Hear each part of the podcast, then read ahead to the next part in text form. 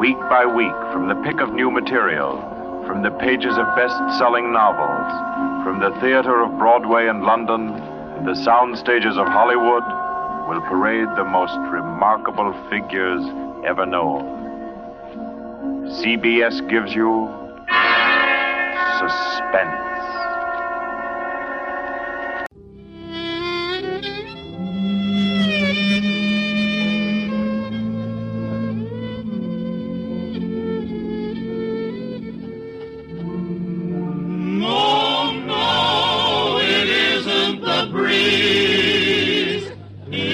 Benny, the two-fisted, quick-triggered marksman who shoots from the hip and never misses. And then there were four. anyway, this is Buck Benny speaking. Welcome to another episode of Suspense celebrating its 75th anniversary. We are on the third episode of Suspense. I guess it's, well, it's the second in the series, the third if you want to count the 1940 first appearance on uh, Forecast. Anyway, after this episode, there aren't any, there are, well, all the episodes are missing until like mid August. So then, when next week we'll be down to three episodes we'll be presenting. I thought it was going to be five for a lot of the summer, but it's not. Um, the reason we're down from five last week down to four this week is because in 1952 uh, they went in on a summer hiatus and took the summer off, and so there aren't any more episodes. We played the last one last week. So all we have left is, of course, 1942, which this will be the last episode until August, and then we'll just be down to 1947, uh, and from 70 years ago, of course, and 1957 from 60 years ago, and 1962 from 55 years ago, right? Yeah. So we'll be down to three for the rest of the summer. So I think I'll keep bringing you three. And then it'll pop back up to four, I think. I don't at the very end of the summer, but I don't think we'll be back up to five for a long time. Anyway, having said that, um, and also, um, sorry, the other reason it's going to be down to four is because we're going to run out of 62 episodes because in 1962 it went off the air. Um, but it didn't go off the air until I want to say September, maybe of 1962. Anyway, we'll see how that goes. But let's run through tonight's episodes. The, f- the first episode uh, is, like I say, the second episode of the series, actually, called Wet Saturday. And uh, in order to protect the family name, the Princey family discusses how to cover up a murder committed by their daughter. Sounds interesting. Who would think a murder on suspense? Our uh, main actor for this episode is Clarence Derwent, who sounds like there's a Clarence Derwent Award that they give out, and and it sounds like he was mostly on Broadway and uh, mostly an actor of the stage. Now, following that, we'll jump ahead to 1947, five years later, 70 years ago, and present Dead of Night, starring Cathy Lewis, Wally Maher, and Elliott Reid. And on that episode, Jimmy tries to help his sister out of a possible murder rap. Yet another murder with family members covering them up. What a deal, these family members. At least they're supportive families, right? then we jump ahead. Of course, we skip 1952 because that they're on summer hiatus. And so then we go to jump up to 1957. And in 1957, our episode is. Can I find it? Oh, yeah, here it is. It is A Load of Dynamite. And it's starring Paul Dubov, I don't know who that is, Ellen Morgan, Barney Phillips, and Bartlett Robinson. And this episode says Dave is out of jail and pays a visit to his kid brother, Mr. Goody Two Shoes, who has everything that Dave doesn't have. Mmm. Yet another family plot, but this one sounds like a more jealous family plot. We'll have to see how that goes. And then coming up in from 1962, the last season of Suspense on the Air, we bring you With Murder in Mind, starring James Boyles, Jack Grimes, Jack Crucian, Gilbert Mack and Brinna, Bryna? Brinna, Bryna, hmm, Raeburn. And let's see what the story's about. Anton Tessler, a mentalist, makes his living in a nightclub act and is dissatisfied with his current condition because he feels his talents are being wasted on petty exhibition.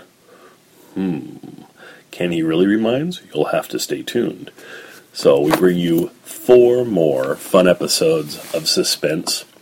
And I hope you're enjoying our suspense summer as we're kicking off more and more shows and bringing you more suspenseful shows. They're fun to bring you. Uh, I've got a special treat lined up for Jack Benny fans um, that I'm going to announce tomorrow that I think you'll really enjoy. But uh, we'll just get on with the shows. So let's jump back 75 years as we listen to episode 2 of Suspense. Enjoy.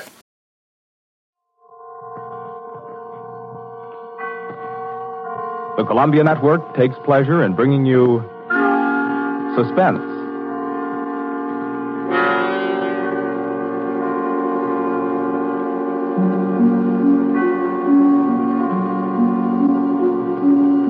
Suspense.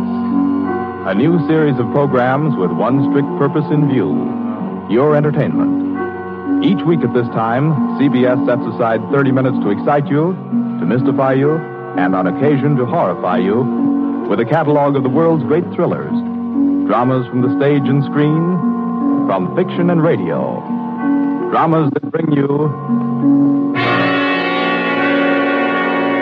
suspense. This, the second offering of a new series, is a unique one. Certainly, it is one of the very few pieces of suspense literature that somehow manages to tickle your funny bone while busily engaged in, make no mistake though, nobody's kidding. CBS presents its adaptation of John Collier's well known short story, Wet Saturday.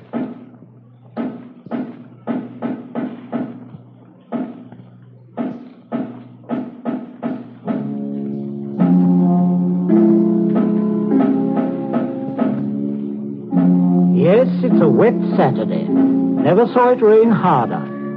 I'm Princey, Frederick Princey, just an ordinary family man. I've a son, a daughter, and a wife. I might be out golfing now if it hadn't been for the I'm. Mrs. Princey. I plan to drive over to the nurseries this afternoon for some arbutus. The borders, you know. But Oh, the whole lot of them make me sick. Yes, I'm George, son and heir. I had a date to go punting. Punting. Couldn't find the blasted punt in this weather, so I'm home too. I. I'm Millicent. I was going to play croquet. That's how I happened to have a mallet. Yes, that's the Princey family. We find them at home. Mrs. Princey, Millicent, George sprawled on a couch, Mr. Princey biting on a dry pipe. Their living room is dull and overstuffed. Rain beats at the windows. They are any middle class family at home on a wet day, except for one small item. As you sit with them in the living room, you can see through the door to the sun porch a pair of men's feet, encased in black boots. They look like the feet of a curate. There's a tenseness in the room. The air is charged with excitement, but the feet are very still. Don't keep staring at them. Listen to me, all of you. Don't you see? They'd hang her. That's what they do. They'd hang her. Oh, Fred, it's too awful. Awful? It's catastrophic. A supposedly sweet, gentle, intelligent girl, respected, loved by the whole village, doing a thing like this. Think of the publicity, the disgrace. You think I'm going to resign from the bench, the vestry, sell out and live in some foggy hotel abroad? Oh, no, no. No, no, I'll kill myself. I will. I will. Don't be a fool. Any more than you have been, the governor means. Be quiet. Wouldn't be so bad if it were you. Everybody in the village knows you're not responsible. George, Yes? get off that couch. Sit up on your spine. Ah, You might be of a little use here if you could think Listen, Governor, this isn't my funeral. Oh, shut up. As long as I can remember, George, you've been a trial and a tribulation to me. Oh, I can't stand it. I can't stand it. You've got to stand it, my dear. And keep that hysterical note out of your voice. Do you hear? Yes. We are. we are talking about the weather. Now, George. Yeah? George, if he fell down the old well, say, uh, striking his head several times, what about it, eh? I really don't know, Governor. What about it? Don't be an ass. I'm asking you to think. He'd have had to hit the side several times in 30 or 40 feet and, and at all the correct angles. Now, no, no, I'm afraid not. I'm afraid not. We'll have to go over it all again, Millicent. Oh, no, Father. No, no. I couldn't. I couldn't. Millicent, we must go over it all again. Oh, Fred, you're torturing her. Oh, face facts, Mater. With him lying there, there's no use pretending it's a picnic. They might hang you, Millicent. Oh, stop that shaking. Stop it here. You must stop it. You must keep your voice quiet. Millicent, we are talking of the weather. Now, we will proceed. I can't. I can't. Not with those boots. Oh, you should have thought of those boots, Millie. I'm not moving them. Oh, sit up, George. Stop shuffling your feet. Now, Millicent, look at me. Answer me truthfully, you hear? Answer me. You were in the croquet court. Yes. Who knew you were in love with this wretched curate? Who? The whole village. They've been sniggering about it at the pub for three years past. what a filthy mess. Millicent, we continue. You were on the croquet court. Yes. You were putting the croquet set into its box. Yes. It. It was starting to rain. I was carrying the balls and mallets into the sun porch. The box was there. You heard someone enter the garden gate and come across the yard. Yes. Could you see who it was? Oh, not at first. I was going into the sun porch. I threw down all the mallets but the red one and turned around. It was Withers. Yes. So you called him? Yes. Loudly? Did you call him loudly? Could anyone have heard? No, Father, I'm sure not. I didn't really call him. I. I just spoke his name. He saw me as I went to the door. He just waved his hand and came over. How can I find out from you whether there was anyone about? Whether he could have been seen? I'm sure not, Father. I'm. I'm quite sure. So, you both went into the sun porch. Yes. It was raining hard then. What did he say? He said, Hello, Millie. And excuse his coming in the back way, but he set out to walk over to Liston. Yes? And he said, passing the park, he'd seen the house, and suddenly thought of me. And he thought he'd just look in for a moment. He. He had something to tell me. Go on. He said he was so happy. He wanted me to share it. He'd heard from the bishop he was to have a vicarage. And it wasn't only that. It meant he could marry. Uh, Then he began to stutter, get all confused. And of course, I thought he meant me. Don't tell me what you thought. Tell me exactly what he said, nothing else. Well, well. Oh, stop crying. It's a luxury you can no longer afford. Tell me what happened. He said, no. He said it, it wasn't me. It's Ella Bragdon Davis. And, and he was sorry and, and all that. Then he went to go. And then? I went mad. He turned his back. I had the red mallet of the croquet set in my hand. I forgot to drop it in the box when he came. I... Did you shout or scream? I mean, as you hit him? No. No, I'm sure I didn't. Did he? Come on, speak up. No, Father. And then? I threw it down. I came straight in here. I went to look for Mother. Oh, That's all. Poor baby. No. No one. Leave the child alone, Fred. Not such a child, Mater. Hmm, Millie, I had no idea Keep you had... quiet. I'm thinking. Hmm. You see, George, he probably told people he was going to Liston. Certainly no one knows he came here, for he, he didn't decide until he crossed the park. He might have been attacked in the woods.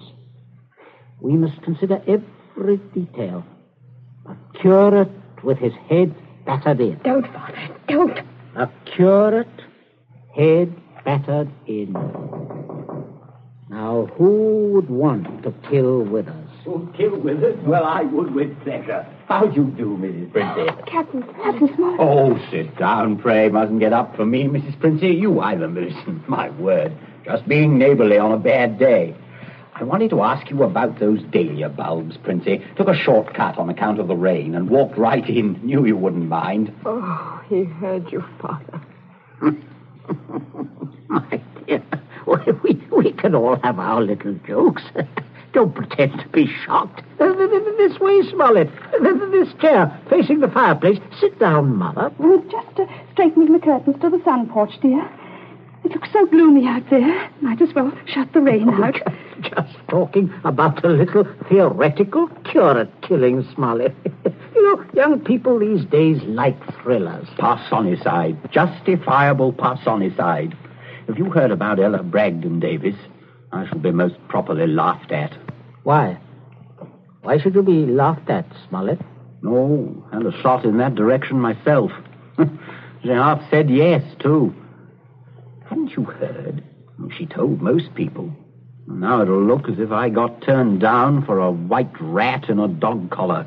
Oh, too bad. Oh, fortune of war. Yes, fortune of war. Odd how it happens, isn't it? Sit down, Smollett. Millicent, console Captain Smollett with your, your best light conversation. You too, Mother. George and I have something to look at outside. There's this rain, you know, but it's bad, very bad. Uh, come, George. Righto, Governor. Maybe we'll need raincoats, what? Oh, I don't think so. Uh, just make yourself at home, Smollett. Make yourself at home. A cigarette, Captain Smollett? Thank you, thank you. Oh, nasty day to be going out. It's something about the old well, just off the sun porch door, you know. This terrible sodden weather seems to have loosened some of the stones. Oh, too bad. Dash too bad. Spoils the tennis and croquet, I mean, a day like this. Doesn't it, Millie? Doesn't it, Millie? Oh, yes, it does. She was practicing out on the croquet court earlier, but, uh, oh, do pull your chair nearer the fire, Captain. It was so damp, we thought it would be cozy to light it. Thank you. I'm quite comfortable. I, uh, I hope you don't feel too bad about Ella Davis. Can't always win. Can't see, though, what you women see in these bloodless clerics. Oh, I always thought Mr. Withers was, uh, is a very charming man. Quite agree, but why should anyone want to marry him? You wouldn't want to marry him, would you, Millie? Not now.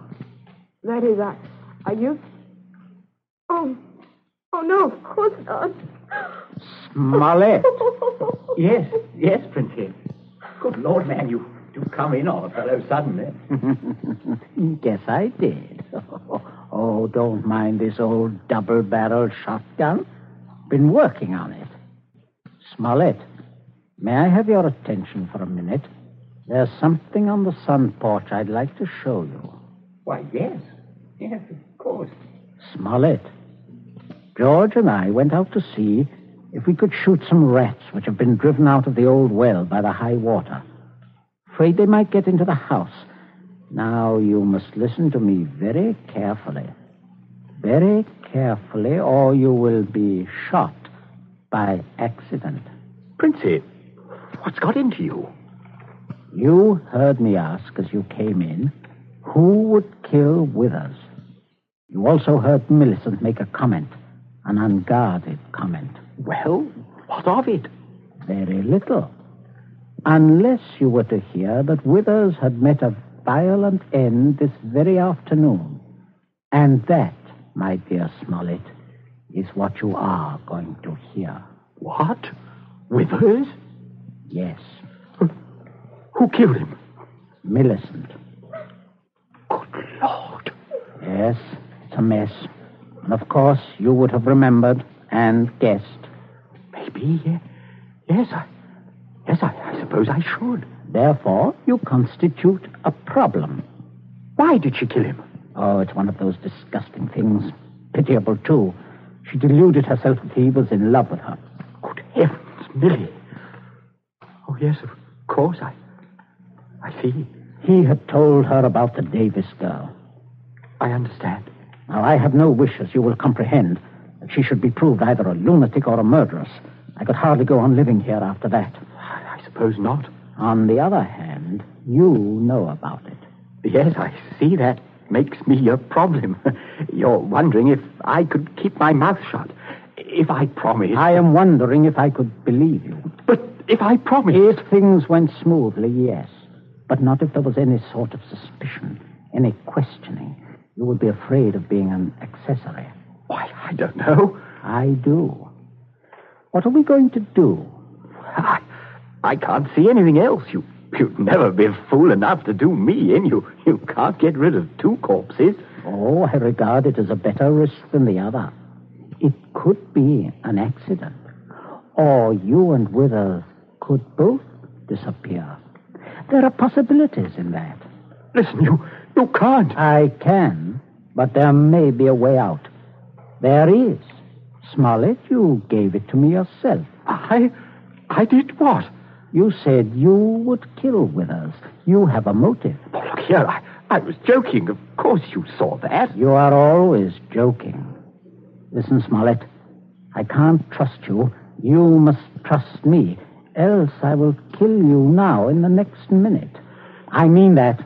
You can choose between dying and living. Go on. Now, there's the old well just outside the sun porch door. That's where I'm going to put Withers. No one outside knows he has come up here this afternoon. No one will ever look there for him unless you tell them. You must give me evidence that you have murdered Withers. I murdered him? Why do you want that? So that I shall be dead sure that you will never open your lips on the subject. I see. What evidence? George, hit him in the face. Sure. George, darling. Keep out of this. Oh, Captain, you should be more careful. Look what your teeth did to my knuckles. Again, George. Okay. Oh, I can't stand it. Oh, how can you? Keep quiet. You women keep out of this. I'm sorry, Smollett, but there must be traces of a struggle between you and Withers. Then it will not be altogether safe for you to go to the police. Uh, but can't you take my word, man? I will when we are finished. George, Yes? get the croquet mallet. Right, Governor. Take your handkerchief to it. In there on the sun porch floor. Yeah. Yes. I got it, Governor. There, Captain. There's the weapon. As I told you, Smollett. Now, you'll just grasp the end that mashed Withers' head. I shall shoot you if you don't. But good Lord, you can't. All right. There. That's it. Now deposit it out by the side of the house, out of the rain, of course. No, wait, George. Yeah? First, you'd better pull a few hairs out of his head and put them under the nails of Withers' right uh-huh. hand. Princey, have you gone mad? Do you know what you're doing? With this gun, yes. Go ahead, George. Sorry to muss your hair up, Captain. Oh, shut up, Smollett. There. That's all we need. Now for Withers, and we'll fix it right up. Be right with you, Governor. Smollett, you may turn around. Withers is just there in the sun porch. Draw back the curtain. Good Lord, Princey.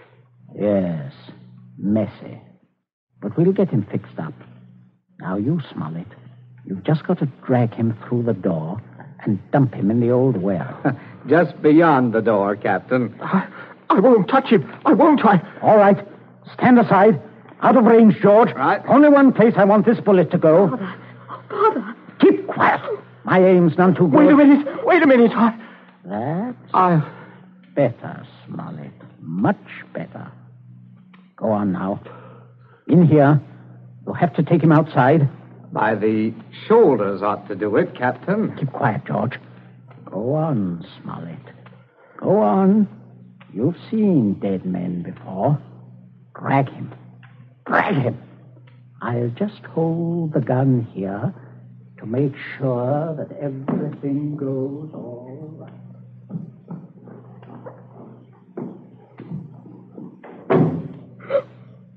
Oh, Mother, come away from the dim window, dear. Don't look. But, Captain Smollett, your father is a very resourceful man, Millicent. I'm sure what he's doing is right. But the captain. I can't. I can't stand it. You mustn't question your dear father. I say, are you two still at it? There's enough trouble around here without blubbering. I'm not blubbering, George Pinkley. So you see, Smollett, everything is cut. Listen, they'll never look in our well. You see how safe it is? I guess it is. Oh, good heavens, man, you're, you're dripping wet. Why, why didn't you slip your raincoat on? Tea ready, my dear? In just a minute, dear. I'll ring for Bridget. Ah, exactly what you need, Smollett. Cup of tea. Best thing in the world to ward off a cold. Sit down, won't you? Oh, don't mind getting the chair wet. Cigarette? Help yourself. I stick to my pipe, you know. Funny how... Princey, everything's hot, ma'am. Oh, Bridget, yes. Put the tray in front of me here, on the table. Yes, ma'am. That's it. I say, Captain, you've gone and cut your lip. I, I just knocked it. Oh, how dreadful. Here, Bridget, Yes, give the captain this cup. No, no, thank you. I, I, I rather think I'll be running along now, if you don't mind. Why, Captain Smollett, without any tea? Oh, if, if you don't mind, Mrs. Princey, if, if I could just have my raincoat. Oh, I'll get it for you, Captain. Oh, this is very distressing, Smollett, very. Oh, I, I'll be all right presently, I'm sure. Here we are. Now, let me help you. Oh, thank you.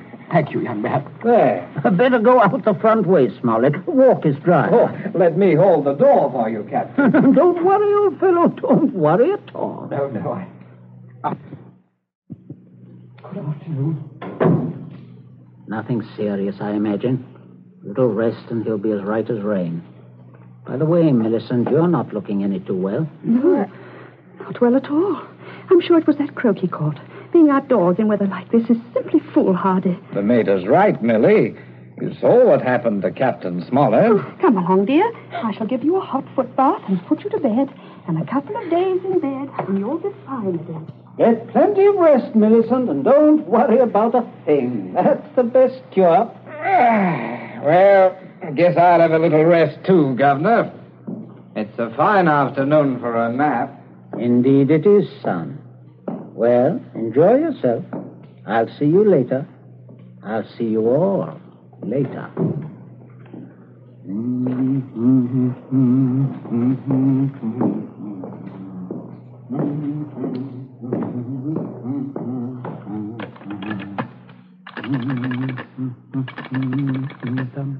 Your number, please. Oh, would you get me the police station, please? Police station. Right away, sir.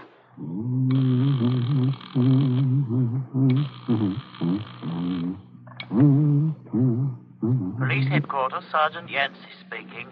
Oh, hello, Sergeant. This is Princey here of Abbott's Road. I, I believe you know me. Oh, indeed I do, Mr. Princey. Sergeant, a horrible thing has just happened. Quite extraordinary. Murder, in fact. Murder? I'm afraid it looks rather bad for, well, for, for a close friend of ours, unfortunately. We saw him do it. I, I think you'd better send someone over right away. Well, our man should be there right about now, Mr. Princey.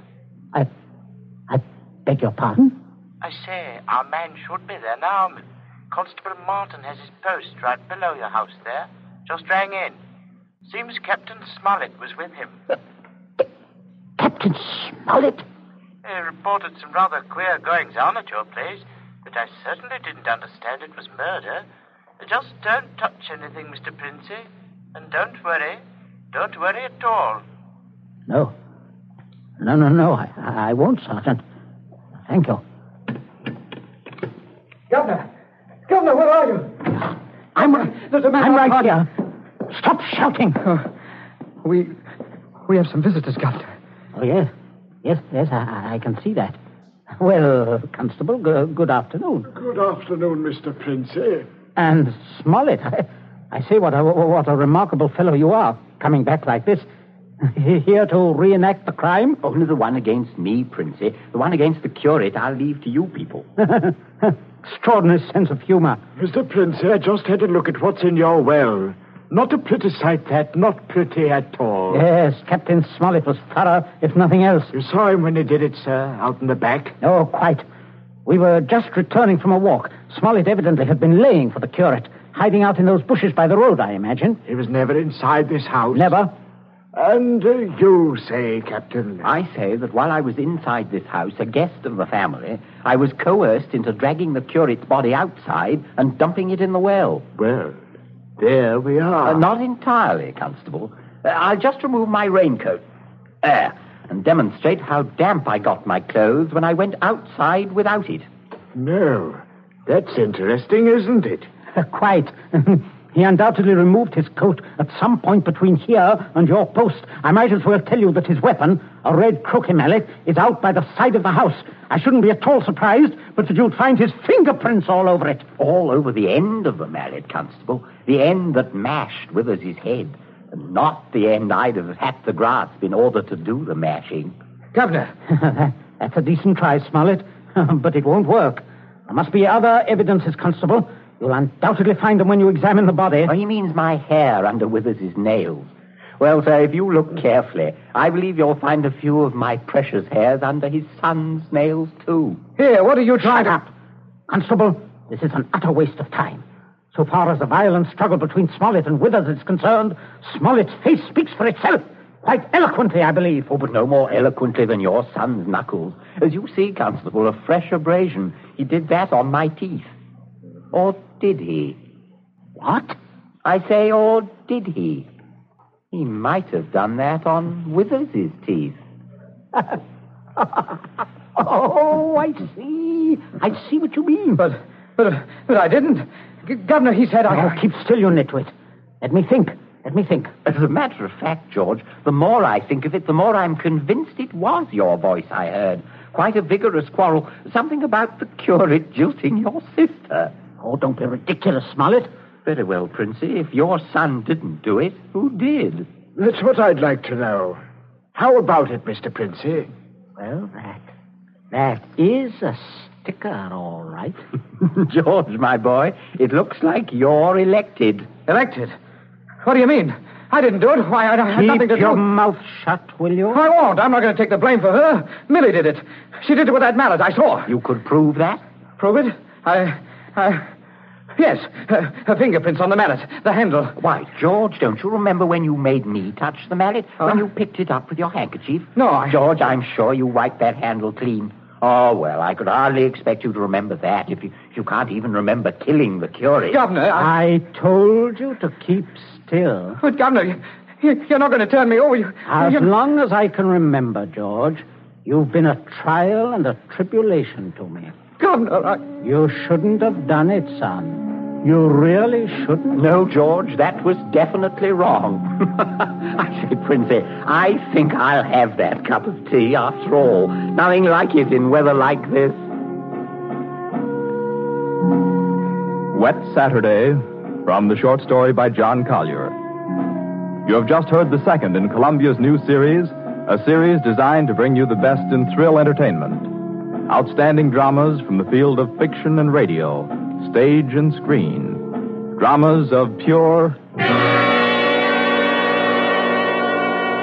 suspense.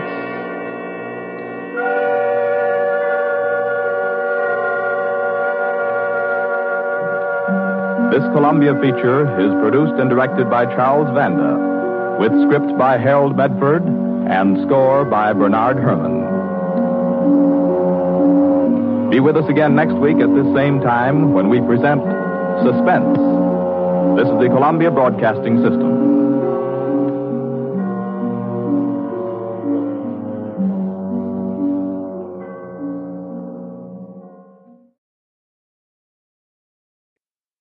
Yes, more Americans enjoy Roma than any other wine because Roma wines taste better. Taste better because only Roma selects from the world's greatest reserves of fine wines for your pleasure. And now, Roma Wines, R-O-M-A, Roma Wine Company of Fresno, California, bring you Suspense.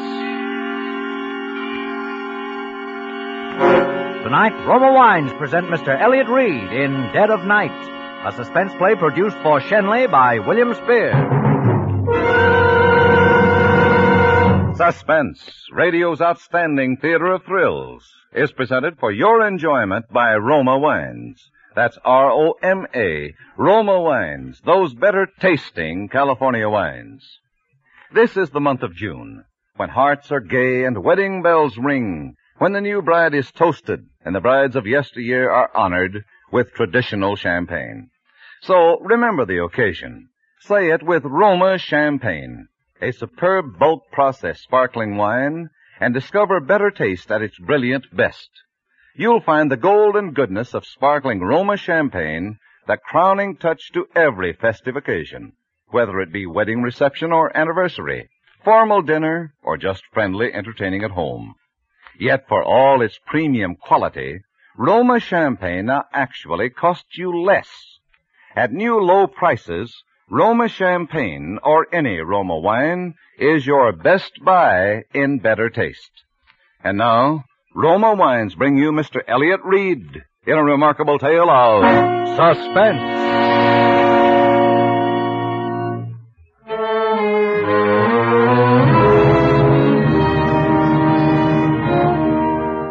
Helen and I had never been apart since our folks died.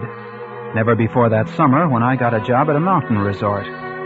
She was supposed to go with me, wait on tables or something, and it was to be our vacation. But at the last minute, she decided to stay in town. She figured her boyfriend, Steve, might be coming home on furlough. I should have known better. My sister was such a kid. But I let her talk me into it, and I went alone. That was the beginning of the whole thing. That's when she met him, Phil Armstrong. If I hadn't gone away that summer, I guess Phil would be alive today.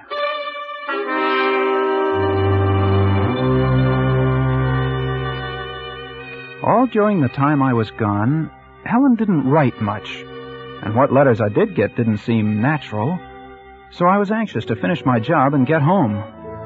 I expected her to be at the bus station, but she wasn't, and when I got to the apartment, I could hear someone moving inside. The door was locked, so I knocked. Helen! Who is it? It's me! Jimmy? Yeah! Open the door! Oh, Jimmy, just a minute. Well, since when have you taken to locking the door in the daytime? Helen, what did you do to yourself? Your face. Were you in an accident? I, I fell, Jimmy. I fell and I hurt myself. Your eyes swollen shut. Let me look at it. Jimmy, I have something to tell you. What are these suitcases doing here? You and I are going away, Jimmy. We've got to get out of here. I've packed everything. We're going no place till you tell me what this is all about. While you were gone, I got married. Married? You mean Steve was here on furlough? No, Jimmy, not to Steve. Not. But you were engaged to him. I know, but I got a letter from him right after you left. He, he married someone he met where he was stationed. Oh, Helen. Gee. I was pretty upset, Jimmy, and that's when I met Phil Armstrong. But, gee, I think you might have. I don't even know the guy. No, neither did I. But I was unhappy. You just don't go off and marry someone you don't know. That's what I did, Jimmy. Now we've got to get out of here. But why? Because there's been, there's been trouble. What kind of trouble? I'm afraid, Jimmy. He's terrible. He he takes something. I don't know what, but sometimes he he's just crazy. Helen, Yes? your face. You didn't fall. No. He did that. I'll, I'll kill him. Or he'll kill you. That's what I mean. That's why we've got to get away. You can get a divorce, can't you? Oh, he threatened me if I even tried to get We'll one. put him under a peace bond. What we'll... good would a peace bond be, Jimmy? If he killed one of us. So I let her talk me into running away. I guess I shouldn't have. But I knew that if I saw him after what he'd done to her. Well, anyhow, she looked so frightened. I thought it best to let her do it her way. We got to Santa Monica that night, and we stopped at a motel near the water. Well, a week slipped by, and Helen seemed to be forgetting. She didn't jump every time someone knocked at the door. I managed to get a job at one of the shooting concessions on the pier, and we both began to feel good for a while. Then one night late, as I came home from work, I heard voices coming from our apartment. I knew who it was, and I knew from what Helen had told me it would be foolish for me to go in unarmed. So I ran back to the shooting concession. I knew something was going to happen. It didn't take long. But when I got back, the lights were out, and the sound of voices was gone. I tried the door. It was very dark. And then my foot struck something soft and heavy on the floor. I snapped on the switch, and the room was flooded with light. And I looked down into a dead man's face. Oh! I stood there shivering with cold and terror, looking down at that man. Although I'd never seen him in life, I knew this was Phil, her husband. There was a deep gash over his eye, and the blood still flowed from it onto the floor. I stepped over him and I ran into the bedroom. Helen! Helen! But there was no one in the bedroom or in the kitchen. And then I heard the front door open. Oh, Jerry! Close that door, Helen. Jimmy! Close it, do you hear me? Oh. Be quiet. Turn the lights out. Be quiet, I tell you. Oh, Jimmy. What have I let you in for? Stay where you are. Shh. Don't move, Helen. Who is it? I don't know. Keep quiet. Jimmy, it's Mrs. Gordon. She, she's going to unlock the door. Oh, uh, just a minute, Mrs. Gordon. I- I'll get something on. Jimmy, what's going on in there? All the tenants have been complaining. Oh, some friends of mine, Mrs. Gordon. They were, uh, they were having a party. They're gone now. Jimmy Barton, you should be ashamed of yourself. Open this door. I want to talk to you. I- I'm not dressed. I was taking a shower. Well, slip something on. I- I'm tired. I-, I was just going to bed. Jimmy, I told you I wanted to talk to you. Now, will you open this door? She has a pass key, Jimmy. Uh, All right. All right, Mrs. Gordon. Just let me get some clothes on. I didn't know what to do. I knew that she was determined to come in. Mrs. Gordon is a nosy old woman. But she meant well. She'd taken it upon herself to mother Helen and me since the first minute she laid eyes on us. And we'd had a time keeping her out of the apartment with her pots of jam and her bowls of soup. What'll we do, Jimmy? Helen, take him by the feet. No! Helen, take him by the feet. We started, half dragging, half carrying him towards the bedroom, the rug slipping along the floor as we moved. We'd just gotten into the bedroom and then. As long as your mother isn't here to look after you, I'm going to do it myself. We can't leave him here. She might come into the bedroom. Quick, the bathroom. Jimmy, where are you? Jimmy, what if she comes in here? Pull back those shower curtains. Jimmy, we can't. Don't argue. Pull them back. Jimmy, I, I, I can't get his legs in. Here, I- I'll double them up. There. Now pull the curtains together. Jimmy, what's been going on in here? Look at my rug. Has there been a fight? Uh, just a minute, Mrs. Gordon. Jimmy, what's on this floor? And on this gas heater? Is it blood? Jimmy, Get me a razor out of the medicine chest. here, what are you going to do? Never mind. Stay where you are. I'm coming, Mrs. Gordon. Well, just as I suspected. You've been fighting. You've hurt yourself. Here, let me see your hand. It isn't bad, Mrs. Gordon. No wonder you didn't want me to come in. Where's Helen? She's out. She hasn't been here all evening. Here, let's look at your hand. It isn't bad, Mrs. Gordon. You let me see that hand. There. Why, Jimmy, this is a bad gash. Have you disinfected it? Yes. Yes, I have. Well, let me bandage it for you. No, this towel's all right. It's not all right. Where are your bandages and things? In the bathroom? No, no. I don't have any. You're just saying that, Jimmy Barton, because you don't want to be bandaged. You're not fooling me. And I'm going right into the bathroom and get some. No, not the bat. I mean, I, I don't have any. Well, I'll just see for myself. No, no, Mrs. Gordon. Jimmy, you've dripped blood all over this floor. Here, let's look in this medicine closet. There. I knew it. Here's some tape and some gauze, too. Mrs. Gordon, can't we do this in the living room? No, we'll do it right here. Now, here's some alcohol. Put your hand over here. We stood there, and she bandaged me.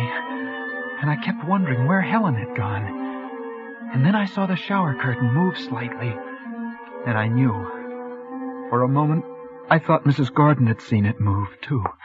Jimmy, just look at that shower curtain. Yes. Goodness, you've smeared that with blood, too. I'd better clean things up before Helen gets home. You'll scare the life out of her. No, I'll clean it up, Mrs. Gordon. You've done enough. Thanks very much for taking care of this hand. Well, all right if you don't want me to. Now you'd better get some sleep. I'll see you in the morning. Good night, Jimmy. Good night, Mrs. Gordon.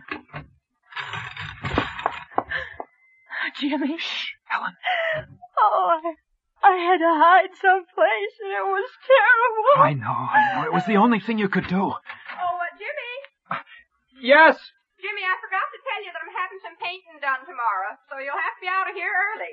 It's hard enough getting painters these days without making them wait for my tenants to get up. All right, Mrs. Gordon. I'll be out first thing in the morning.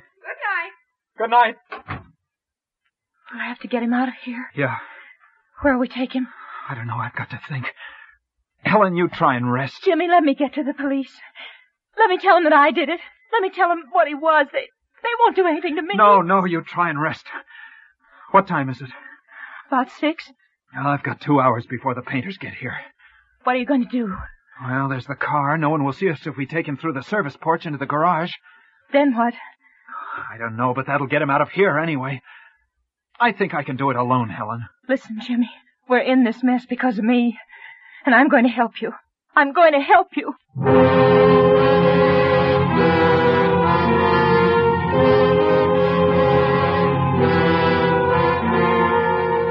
For suspense, Roma Wines are bringing you Elliott Reid in Dead of Night. Roma Wines' presentation tonight in radio's outstanding theater of thrills, Suspense.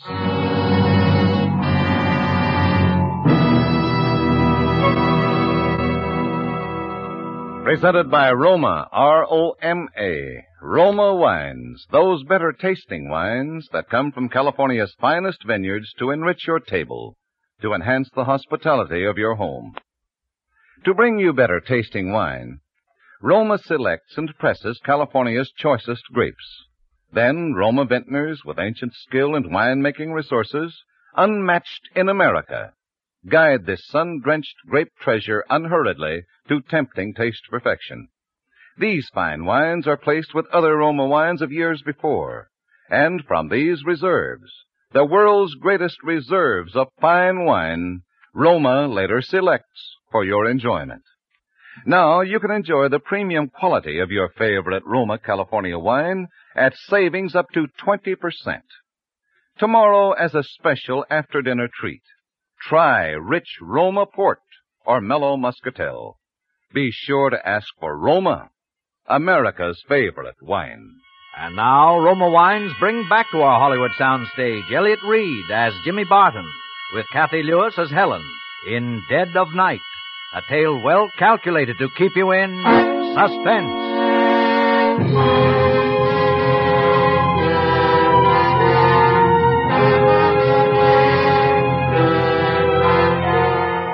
When I went into the bathroom, the shower curtains were standing open. His legs had slipped from their cramped position and they'd pushed themselves into the room. He sat there with his head twisted down and his chin digging into his chest.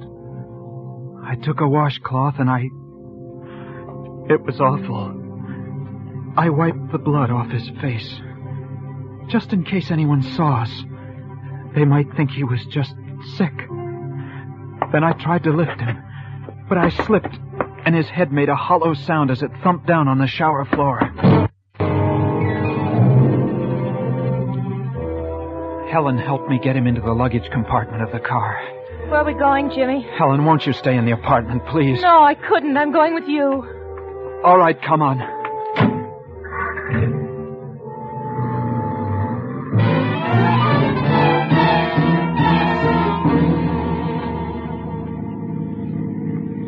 Lucky it's so foggy. Yeah. What time is it? Five or seven. The fog will be clearing soon. It'll be harder getting him out of the car Jimmy, than. What?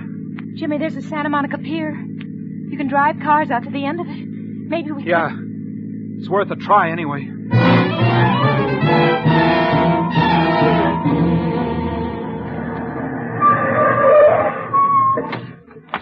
We'll have to act fast. That fog's clearing. You stay here. I can manage alone this time. I'll help you, Jimmy. You stay here this time. All right. Call me if you need me. I'll go around to the back. Keep your eyes open. All right. Jimmy, someone's coming. Who is it? I can't see it. Jimmy, it's it's a policeman. What? It's a policeman. Jimmy. Oh. Oh. It's Slugger Vanda. He's patrolman on the pier. Hal. Hello, Slugger. Well, when do you get your sleep, Jimmy? While you're working? Yeah, Slugger. But, uh, I couldn't seem to remember if I'd locked up the old shooting gallery. So I came over this morning to have a look around. Oh, I see. Uh, uh this is my sister, Slugger. Helen, this is Slugger Vanda. How do you do? Hello. Well, you're an early riser, too, huh? Yes. Well, the fog's clearing up. Looks like we're going to get some sun today for a change. Yeah. Well, I, I guess I'll be getting back. Think I'll try and catch a few more hours sleep. So long. Yeah, so long. Oh, say, say, Jimmy. Yeah? Say, Jim, I have to take my wife over to a nursery today and pick up some plants and stuff, and I don't have a trunk on my car. I wonder if you let me use your car. I. Why, you you have to drive me over to, to Malibu this afternoon, Jimmy. Yeah, I'd forgotten. Well, I- you can drive over in my car. How's that? Well, you see, Your I- brother thinks I'll wreck that beautiful car of his? Oh, it isn't that, Slugger. I, Okay, then, okay. I'll uh, I'll be over about noon. I'll leave my car for you till I get back. I won't be home at noon, Well, Slugger. then I'll meet you at the entrance to the pier. How's that? All right, Slugger. Why'd you say you'd meet him? Oh, if I don't, he'll go over to the apartment looking for you. I mean, for us. And I don't want a policeman going over there. Oh, As we drove along the ocean, the fog cleared up rapidly. It was almost eight o'clock, and some kids were already out on the beach playing around. Then I saw a group of early picnickers. They were unloading their blankets and umbrellas and things. I guess it was from them that I got the idea. From seeing them. Listen, Helen. I'm going to let you out of this car. You can't help me with what I have to do now. no. Jimmy, I'm staying with you. Don't argue, Helen. I'm not leaving you, Jimmy. We can't go back to the apartment with the painters there, and we can't leave him in the car. Slugger's liable to see us and pin us down to using it. There's only one place left. Where, Jimmy? Helen, get out of this car, do you hear? Well, but Jimmy, I haven't time to argue with you. I, Get out. I won't do it, Jimmy. Yes, you will. If I have to push you out. Jimmy, you're hurting me. There. Now go back to the apartment. Get off that running board, Helen. I can't leave you alone, Jimmy. I want to help you. I'm not blaming you for killing him, Helen. But now you've got to do as I say. What? J- what did you say? I don't blame you for what you did. He deserved it. But now you've got to help me handle things. Jimmy, you- you've got to let me explain. Goodbye, I- Helen. Jimmy, Jimmy, Jimmy. I watched her out of the mirror. She kept calling me. I drove on as fast as I could. I knew that what I was going to do was one chance in a million. But I knew I had to take it. And I didn't want her to be part of it. If I could keep him on the beach that whole day, then maybe I'd be able to get rid of him when night fell. It wasn't until after I stopped that I realized I'd driven right back to a strip of beach not far from the apartment.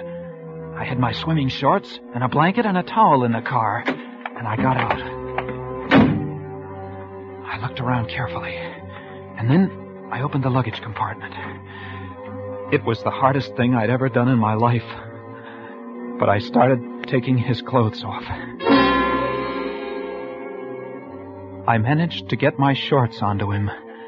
Lucky we were pretty near the same size. Then I closed the door, and I went out onto the beach, and I spread my blanket out on the sand. And I went back for him. When there were no cars in sight, I carried him over to where I'd spread my blanket, and I placed him on it, face down, with his hands folded over his head, as though we were sunbathing. Then I spread my towel out a short distance from him, and I laid down on it, and I tried to look relaxed. people didn't start to arrive until about an hour later. And gradually, little groups of sunbathers started to form. He and I, we looked no different from the others. No one paid any attention to us. And I was beginning to feel that everything was going to be easy once it was dark again. But All over for you. what? I. Oh. Hello, Mrs. Gordon. Where's Helen? Isn't she in the apartment? Well, no. And what time did you go out this morning? I I couldn't sleep. Say, didn't Helen come in at all last night? Oh yes, yes she did. But she left early too. Said she was going into Los Angeles. Oh, and I left her a note to tell her I was going down to the beach today. I was so worried about her. Say, the painters came, Jimmy, and everything's a mess. You know, I think I'll just sit here with you for a while. You're, uh, you're not with anyone, are you? No. No, I'm not. Wish I'd brought some oil along. Looks like it's going to be a hot day. These things these days that start off foggy are deceiving, you know. Yeah. Yeah, they are. This is a real treat for me, Jimmy. I never get out on the beach. I think I'll have a nice day of rest for a change. Later we can get some sandwiches. The treat's on me. Well, Mrs. Gordon, no. I hadn't planned on spending the day at the Oh, beach. it'll be good for you, Jimmy. Not healthy for a boy your age to be working all night and sleeping all day. But Mrs. Gordon, I. Oh, Say, Jimmy, you know that man over there?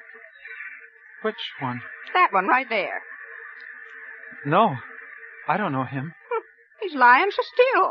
His back's going to get an awful burn. Yeah. You suppose he's asleep? See, it isn't good to sleep in the sun. Mrs. Gordon, will the painters be finished by this afternoon? Well, I hope so. You know, a person can get an awful burn on a day like this. Somebody ought to speak to him. Mrs. Gordon, wouldn't you like to go for a walk? Oh, I'm not one for walking. You can go ahead if you like. Well, I. Come on, Dick, pitch it over here. Oh, those kids. You children, stop that. You're getting sand all over me. Sorry, lady. There's no need to play ball here. There's a playground over by the pier. Now get away from here. Ah, don't pay no attention to her. She don't own the beach. Pitch it over here. Oh, we hit that guy in the beezer. Now see what they've done. They've hit that poor man. Now they'll get what's coming to them. Mrs. Gordon, are you sure you don't want to go up and get some sandwiches or something? I'll stay Not and... until I see those two hoodlums get what they deserve. Sorry, mister. We have our ball. Look at that. Ball's right in the crook of that man's arm. He's pretending he's asleep. He's not going to hand it to them. But just wait till they reach for it. He'll give them something besides their ball. hey, mister, could we... Ah, what are you waiting for, Dickie? It's our ball. Just take it. Go on, take it. Here, I'll get it. Thanks, mister. For you... What's the matter? Hey, he's cold. What did you say? He's cold, lady. His arm's like ice. I just touched Oh, it. why don't you... Well, you probably hurt him. Ah, little ball like this couldn't hurt nobody. Well, nevertheless, it did. Here, let's have a look. And then she started moving toward him. I knew it was useless to try and stop her. And she reached over and put her hand on his back. And suddenly she was screaming. This man, Jimmy! This man's dead!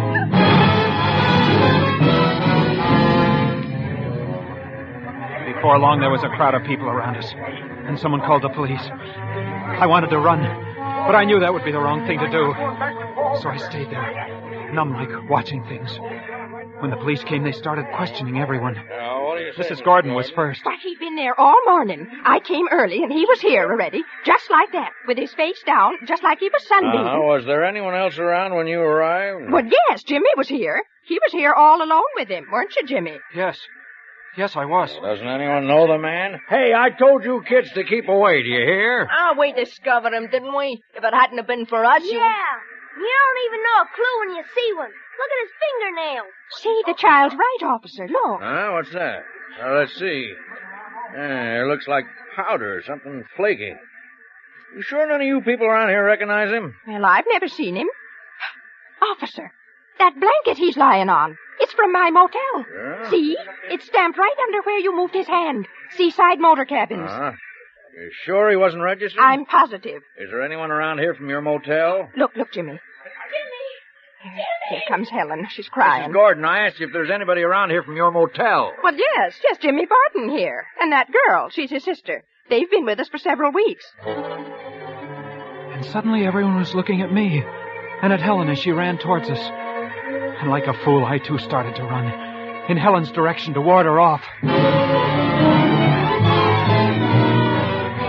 I didn't get far, though, for someone caught me by the arm. Jimmy, I've been looking all over for you. Don't say anything, Helen. Let me do the talking. Don't say anything. Jimmy, when you forced me out of the car this morning, you said you said you didn't blame me for having killed him. Helen, be still. Don't. Jimmy, I didn't kill him. I thought you had. I was helping you get rid of him because I thought you'd done it. Helen! Are, are you telling the truth? I swear it, Jimmy. Phil and I were quarreling. He, he'd been taking something again. He was just like he was crazy. And I, I knew there'd be trouble when you came home from work, so I got out the back way and I went looking for you on the pier. And when I, I couldn't find you, I, I went back to the apartment and I, I, I found him on the floor. I thought you. But Helen, why didn't you say You so? You didn't give me a chance, Jimmy. You just took it for granted that I. Then, did then who did kill him, Helen? That's what I'm trying to tell you. Nobody killed him. What are you talking about? I went to the apartment a little while ago to wait for you. And while I was there, I remembered about Phil last night. How strangely he'd acted, Jimmy, and how he'd almost fallen several times while we were quarreling. And, and then I saw the gas heater, Jimmy. There, there was a sharp edge on the top of it with blood on it. He must have fallen. He must have. But Helen, we've no way of proving that. There was something else, Jimmy. The wall above the heater was scratched. Th- There might be fingerprints. There might be. Officer, Yeah? that flaky stuff you found under his fingernails. That might have been plaster. Uh huh. I think we better get down to the station. Oh, Jimmy, they've got to believe us. Don't cry, Helen. As long as we know that we didn't do it, that's all that matters. Everything's gonna be all right. Don't cry anymore.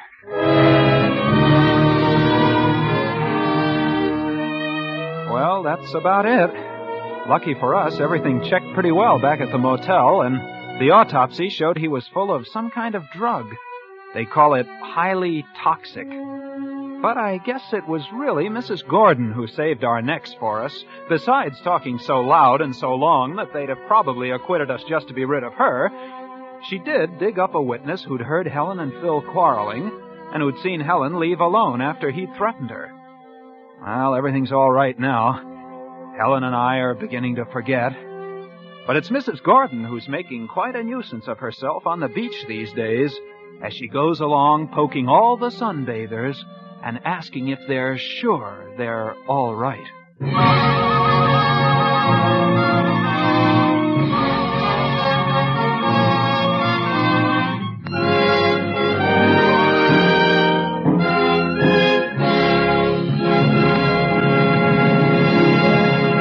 And now we will hear from the star of tonight's show, Mr. Elliott Reid. Thank you very much. It was a great pleasure to appear on tonight's broadcast of Suspense. For the next three weeks, Suspense will originate from New York, when you will hear Eva Le Gallienne, Alan Baxter, and Gloria Swanson. Good night. Tonight's suspense play was written by Mel Dinelli. Next Thursday, same time, you will hear Miss Eva Le Gallienne as star of Suspense. Produced by William Spier for the Roma Wine Company of Fresno, California.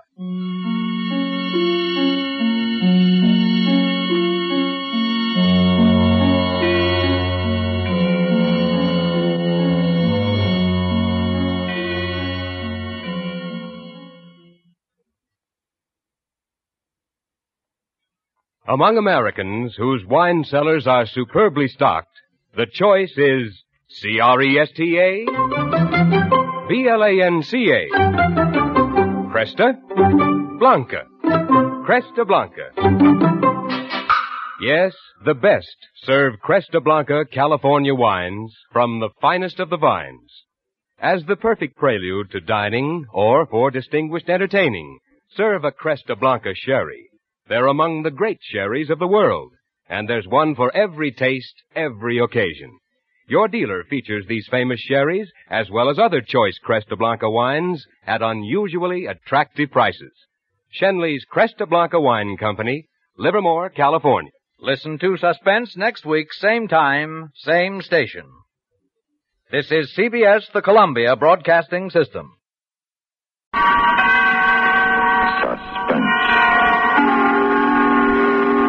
Producer of radio's outstanding theater of thrills, the master of mystery and adventure, William N. Robson. We are proud to add to our lengthening list of suspense stars Mr. Bartlett Robinson. Although a newcomer to suspense, Mr. Robinson is a veteran of many years in the theater and motion pictures. Mr. Robinson returns now to his first love, radio, as Dave in A Load of Dynamite, which begins in just a moment. It took mighty men to conquer mighty America, and the men set before themselves even mightier heroes, some real, some not. For instance, there was the legendary keelboatman, Mike Fink. Now, let Mike tell you about himself. I'm a Salt River roarer. I'm a ring-tailed squealer. I'm a regular screamer from the old Mississippi. Whoop! I'm the very infant that refused his milk before its eyes was open and called out for a bottle of old rye. I love the women, and I'm chock full of fight. I'm half wild horse and half cockeyed alligator. I can hit like force-proof lightning, and every lick I make in the woods lets in an acre of sunshine. I can outrun, outjump, outshoot, outbrag, outdrink, and outfight any man from Pittsburgh to New Orleans and back again to St. Louis. Come on, you flatters, you bodgers, you milk white mechanics, and see how tough I am to jaw. I ain't had a fight for two days, and I'm spiling for exercise. Cock-a-doodle-doo! Folklore belongs to every nation's legendary past, and I guess we Americans have our share of some tall ones. And now.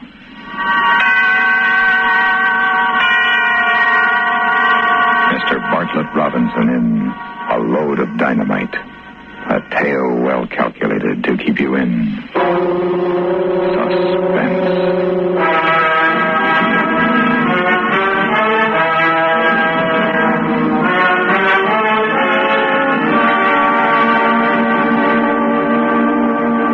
the same thing in my place.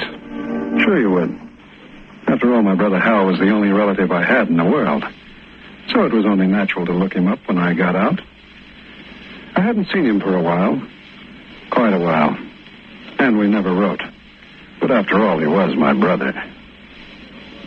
Now, I'm a pretty careful operator. When I go on a job, I case it first, but good. So I knew just about all there was to know about my kid brother. I knew that he was married and living in a little town in the northern end of the state. I knew that he had a good job. Well, anyway, a, a good paying job. It ought to be. He was driving a dynamite truck for the Colossus Powder Company. I even had found out that he was the kind of a cat who helped his wife do the dinner dishes. The only thing I didn't know was what a lovely dish that wife of his really was. There, with the final swipe of the final pot, that does it. That's for helping. Oh, thank you, Mrs. King. Let's do some more dishes soon, huh? That's not always necessary, you know. Sometimes I kiss you just because I feel like it. Like this. all right, all right. That's enough. And give me a minute to fix my face and we'll go see a picture. No pictures tonight, honey. I gotta hit the road at 4 a.m. Oh, gosh, I forgot. What's the run tomorrow? They're reopening the old Three Angels mine up past Convict Lake. Kind of a big deal, I guess. I'm carrying 144 cases. Where is the mine? Up in the mountains? Yeah. You'll be careful, won't you, darling? I'm always careful, baby. You see, I have a great big reason for wanting to go on living. You. I worry so about you. Now, look, Terry. And I wish you were doing practically anything else in the world except driving a high explosive truck. We've been all over this before, you know, and the answer's always the same. If you can show me anything else that pays off as well as chauffeuring high explosives, well, I mean, for a guy like me, What do I'll... you mean, a guy like you? Well, I'm no Charlie Van Doren, baby. I'm strictly a two years of high school and no special skills boy. And if I wasn't with Colossus, I'd probably be swinging a pick in a construction gang. I know, but Besides, it won't be forever. Well, two or three years more, and then we'll have enough dough tucked away so we can I'm do... not sure I can take it for two or three more years, Hal. Sometimes when you're away and I'm here alone, it, it gets to be more than I can. Ah, saved by the bell. I wonder who that is. It's probably Tom and Ethel looking for a canasta game. I'll tell them you have to get to bed early. Well, maybe we could play for an hour or two. Yes? This is the King home, isn't it? Yes, it is. Oh. They told me down the street if I rang the bell and the prettiest girl I ever saw answered it, I was in the right house. They weren't kidding. I'm afraid that I don't... honey. I'll give you three guesses, Hal. Dave. What are you doing here? I thought you were. Now, that's what I call a real brotherly greeting. And after all these years, too. Well, do I get invited in? Sort of chilly out here. Come in. Terry, this is my brother Dave. Hello, Dave. Terry, it's a pleasure. A real pleasure to have the prettiest sister-in-law in the world. What are you doing here, Dave? Doing? I'm paying a little visit to my kid brother who I ain't seen in years. So no fault of his. Okay, okay. Go on, rub it in. In front of your wife. Hal's told me all about you, Dave. Yeah, I guess that means I'm off to a bad start with you, huh, sis? As far as I'm concerned, you're off to the best start you could possibly have. You're Hal's brother. Well, thanks, baby sister. You know, you always had all the luck, Hal. A swell job, a nice house, and a beautiful and also understanding wife. Luck. I worked for him, Dave. Worked hard to get 'em, and I work hard every day to keep 'em. They weren't handed to me on a platter, and I didn't try to take 'em away from anybody with a gun. Hal! All right. So I pulled ten years in San Quentin for that stick up. But I got three off for good behavior. They said I was a model prisoner. Don't that make you proud of your big brother? Oh, sure, sure. Real proud. Ma would be proud, too, if she knew her son was a model. Now, you look, Hal. You were the death of her, Dave, and I can't forget it. Oh, come off it. I know. I was there. I watched her day after day worrying about you. I watched her worry her life away. Hal, it wasn't my fault. I couldn't help it. You could have helped it. If you'd have settled down to a steady job, but that's something you would never do because you never wanted to. I never did. Before. But a guy gets a chance to do a lot of thinking when he's in queue. Like how to pull bigger jobs when he gets out. Hal, darling, you're not being fair to Dave. Let him talk. All right. All right, talk. You know something, Hal? What? I figured out a lot of things while I was away. I've come to a conclusion. A conclusion that I'm not as smart as I thought I was. Not nearly. Oh, I, I wish I could believe that. I always thought I was the wise guy. You were the chump. But I was wrong. I was dead wrong. Well, maybe it ain't too late to start over again. If people will just forget I'm an ex-con. I'm sure they will. Can you, Terry? Of course. You've paid your debt to society. Yeah, well, we'll see. San Quentin is full of two-time losers who couldn't make it on the outside because society wouldn't give them a break. We'll see. Dave. Dave, are you serious? Or is this some more of your good intentions? Yeah, you see what I mean, Terry? Nobody believes the next con, including his brother. I believe you. And I want to. You do? If you really want a job, our outfit can always use a good man. Do you mean that, Hal? Yes, Dave, I do. It's dangerous work. You can't scare me. But it pays off plenty. You just got yourself a boy. Fine. Fine, I'll see the boss about it as soon as he gets back from Frisco. That's great. Meanwhile, why don't you stick around here for a few days and take it easy?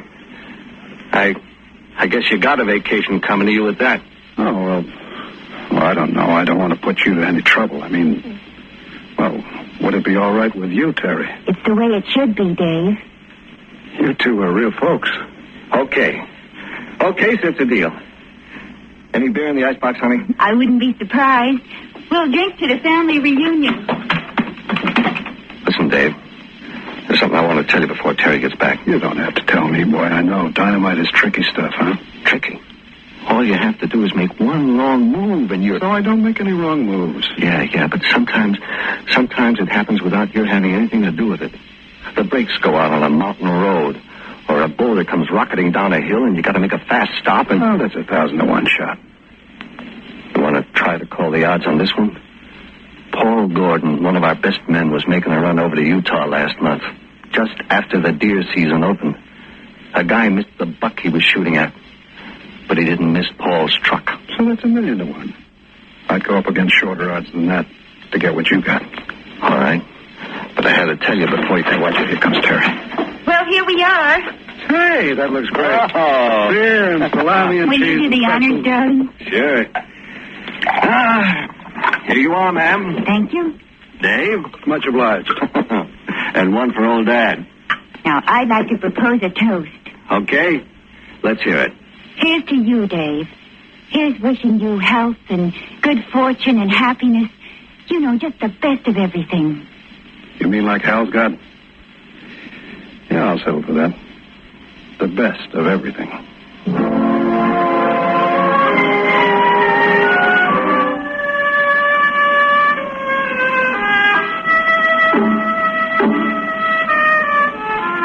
Now, don't get me wrong. I meant it about wanting to settle down and go to work for a change. Meantime, until Hal's boss got back, I was in clover. Every day but Saturday and Sunday, Hal was out on the road. And me? I was hanging around the house with that gorgeous wife of his. She couldn't have been nicer. Treated me like I was a brother. But the feelings I had toward her were not exactly brotherly. I tried to control them. I honestly did. Because it was fun to be with her, too. Like the time we went downtown to buy me some decent clothes. With the dough Hal lent me. Here's a pretty tie, Dave. It'll go beautifully with that blue shirt you just got. Oh, no stripes, thanks. I've had enough of them. Oh, you promised me you weren't going to think about that anymore, much less talk about it. I promise you anything, Terry. You ought to know that by now. Promises don't mean a thing, not unless you keep them. All right, I promise never to break another promise, okay? Okay. Gosh, look at the time. Yeah, it's 4.30, so what? Hal will be home at five today. Oh. Yeah, he likes to have you there waiting for him when he comes home, doesn't he? Yes, he does. You know something, Sugar? I don't blame him.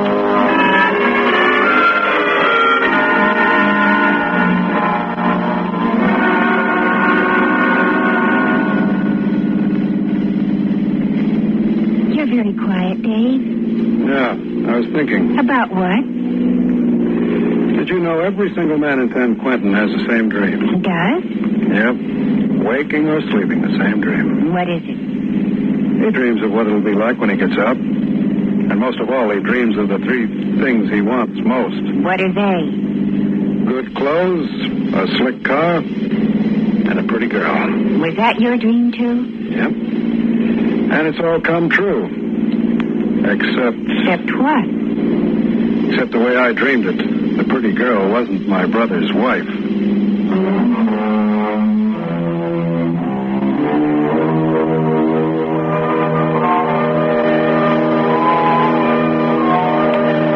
She was a faithful wife, all right. She never gave any sign that she realized what I was driving at. And Hal, he went overboard with the devoted brother act. The boss isn't back from Frisco yet, Dave. But there's no rush. It's like I said before. You got a vacation coming to you. Hey, do you do you still like to hunt? Yeah, I sure do. Well, why don't you drive into town tomorrow? Get yourself a license. I got a 30 odd six you're welcome to use. Any deer around? Well, they tell me the thickest flies are on Convict Lake. How about it, Terry? You want to go hunting? Oh, no, thanks, Dave. I just don't like the idea of killing anything. Oh, okay, but I'll bet you seven dollars to a plug dime that you'll eat the venison after I bring it home.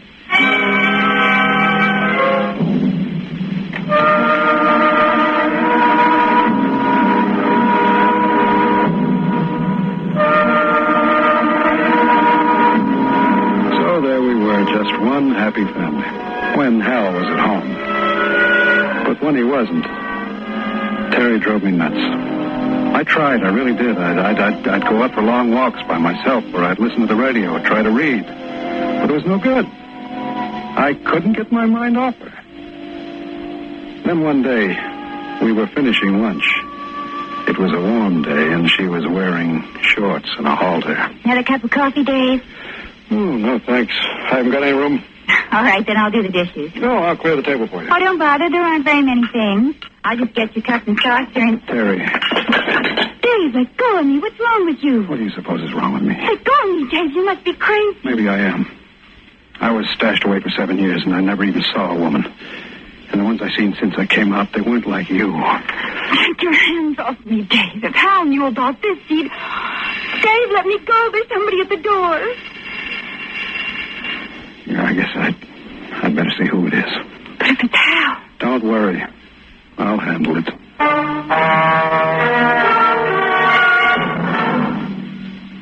In just a moment, we continue with Suspense.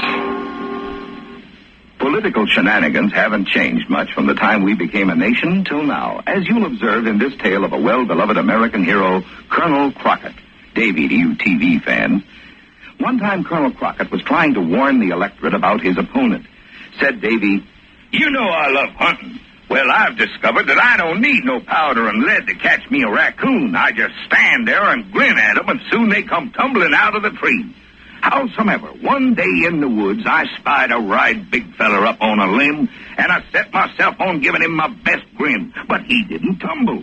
So I got me my axe and looked up at that raccoon and I chopped away. Down came the tree and I ran forward, but there was no raccoon. I had mistaken a large knot upon the branch of the tree for a raccoon. Upon close examination, I saw that I had grinned all the bark off and left the knot perfectly smooth. So you must be convinced that I am not slow in the grinning line. But I must admit, my opponent is superior in this matter. Therefore, be wide awake and do not let him grin you out of your votes. Folklore belongs to every nation's legendary past, and I guess we Americans have our share of some tall ones. And now. We continue with the second act of A Load of Dynamite, starring Bartlett Robinson. A tale well calculated to keep you in Suspense.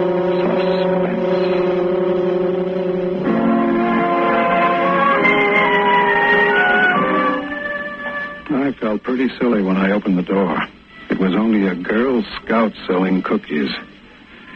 But the interruption gave me a chance to get a hold of myself.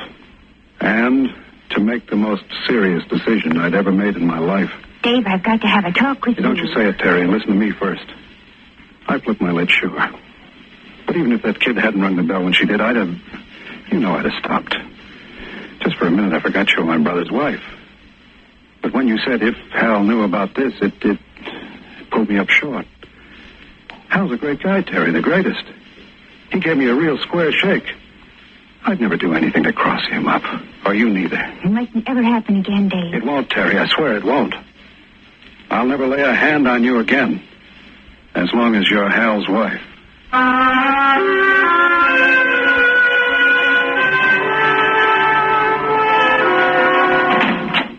Hi, darling. What kind of a day did you have? Oh, you know, the usual thing. How about you? Oh, usual by me, too. I ran five tons of blasting powder to Canyon Camp, and that was it. Any news about Dave's job? Hmm. Boss isn't back yet. Right. I hope you can get it set pretty soon, darling. Why? Well, it's just that, well, I think Dave's beginning to get sort of, you know, restless. He should get restless. A comfortable house to live in, the best meals a man ever put under his belt, and the prettiest girl in the world to keep him company. What more does he want? Uh, where is he, by the way? How do you know he wasn't here when I got back from the market? Ah, I bet he went to get that hunting license. Well, then why didn't he ride in with me? You, uh, you sound funny, baby, like, like you have something on your mind. Anything wrong? How, darling? Come on now, come on, let's have it. What's nibbling on you? How does Dave drink? I don't know. Remember, I haven't seen him for a long time. Why? Well, it's, something that happened today. Like what? Well, when I offered him a bottle of beer today, he, he asked me if we had any bourbon in the house. When I told him we didn't, he said he'd have to do something about it. We were kidding, of course, Maybe he was, maybe he wasn't. I better find out before I get him a job. You're asking for it when you mix alcohol and gasoline, but when you add a few tons of dynamite, then you are in trouble.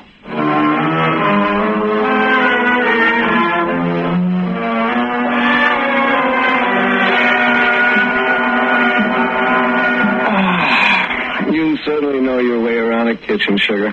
That was one mighty fine dinner. I'm glad you liked it, darling. I'm glad I did too. It sort of kept the family average up. You didn't eat a thing. I, I guess I'm worried, Hal. You mean about Dave? Where is he, Hal? Why didn't he come home? Why hasn't he telephoned? Maybe He's a big boy now, Terry. I know. It goes one of two ways now, sugar. If he meant what he told us the other night, there's nothing to worry about. If he didn't, then it's strictly his headache. Remember, he's still on probation. Oh, poor guy. I'm sorry for him, too, Terry. I know you are. Yeah. I'm sorry for him. And for every other man in the world because they can't be married to you. You're a darling. Come on, baby. It's time to hit the sack.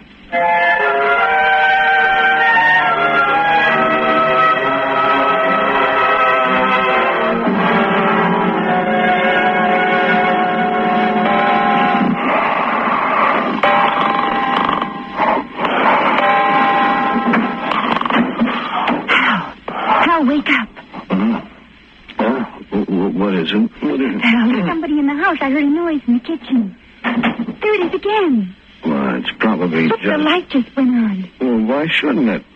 That you, Dave? Yeah. Well, come on in for a minute. Right with you. Hey, easy does it, man. Hey, you're lucky I didn't take a shot at you. Why?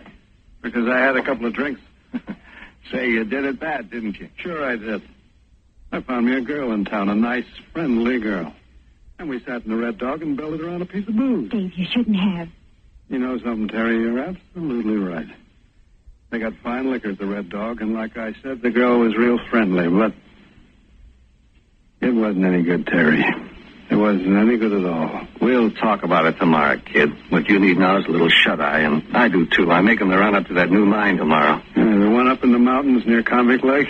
Yeah, and with a full truckload, I wouldn't like to fall asleep at the wheel, if you know what I mean. Want me to fix you some coffee, Dave? No, thanks. Want me to help the bed boy? I don't need any help. I'll make it all right. You stay here, Hal. You stay right where you belong. With Terry.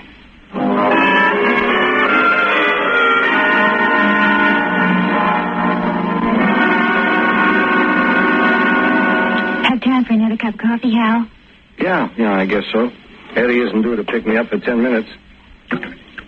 Hey, What? you forgot to kiss me this morning. No, I didn't. I just don't believe it's good for you on an empty stomach. There you are. Ah, now the day may begin. Silly. I think I'll take a cup into Dave. It'll help wake him up. It's a good idea. Dave? Dave!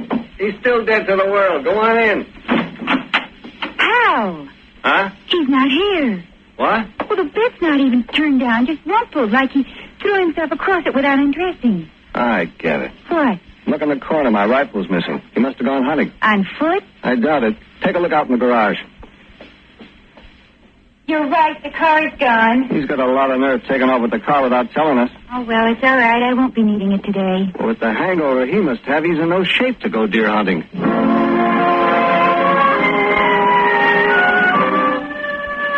Maybe not to go deer hunting, but I was in good enough to shape to bag what I was after. A 10 ton truck is a pretty sizable target. And when it's loaded with dynamite, you can hit it anywhere and it'll go off.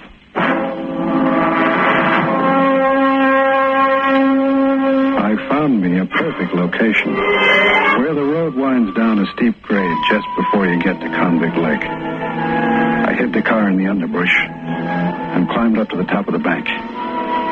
It was rough going. I slipped a couple of times, but I made it in plenty of time.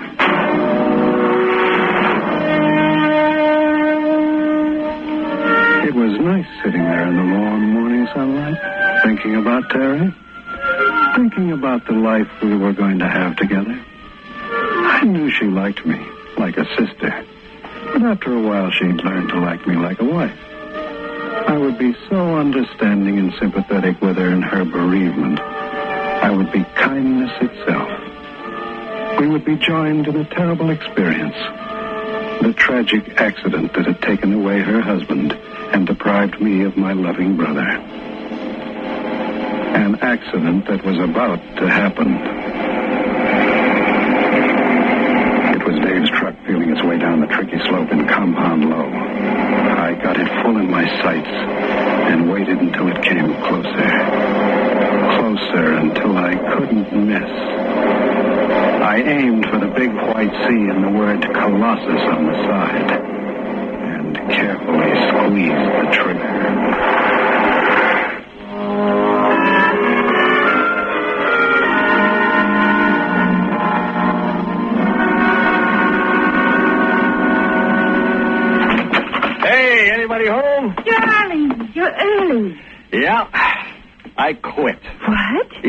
I'm through with dynamite. Won't be so much loot driving freight, but you'll live a lot longer. Oh, darling, I'm so glad. I thought you would be. Whatever made you make up your mind? Well, I I got scared, honey. Real bad scared for the first time. What happened? I was coming down that steep grade outside Convict Lake when I heard a rifle crack back in the woods. And I thought about the time Paul Gordon got blown up over in Utah when that hunter missed his deer. So I decided life is short enough as it is. Oh, darling, I feel ten years younger. So do I, honey. Oh, point killer. Maybe it's Dave. I'll get it. Oh, look, Hal. There's the sheriff's car parked at the curb. Maybe it's about Dave then. Yes, officer? Are you Mr. King? Yes? Dave King, your brother? Yes? I'm afraid I have bad news for you, Mr. King. What's happened to him? What's my brother done now? He's killed himself. Oh, no. Oh, I don't mean suicide. It was apparently a hunting accident. What What happened? He was up in the mountains hunting, must have stumbled or fell because the barrel of his rifle was plugged with mud. When he fired, the explosion drove the breech block right back in his face. Killed him instantly. Where did this happen? Up near Convict Lake. You know where that steep grade comes down the mountain just before you get to the lake. I know. Sorry to have to bring the bad news, Mr. King. Guess you and your brother were pretty close. Yeah. Yes, we were. Pretty close.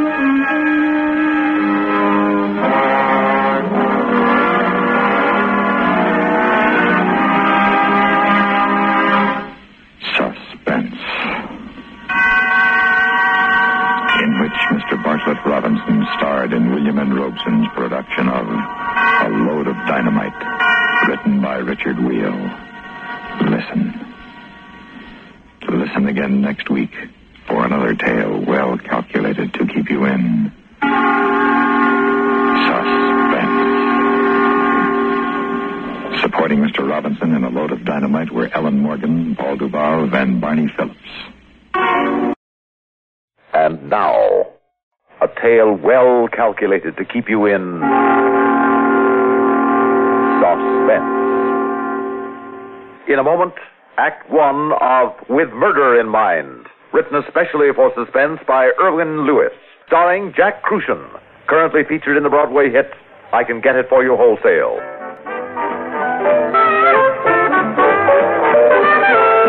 Are you ready, Anton? Yes, my darling. Oh, good. And Anton, don't go too far. Lately oh, you... Please, please.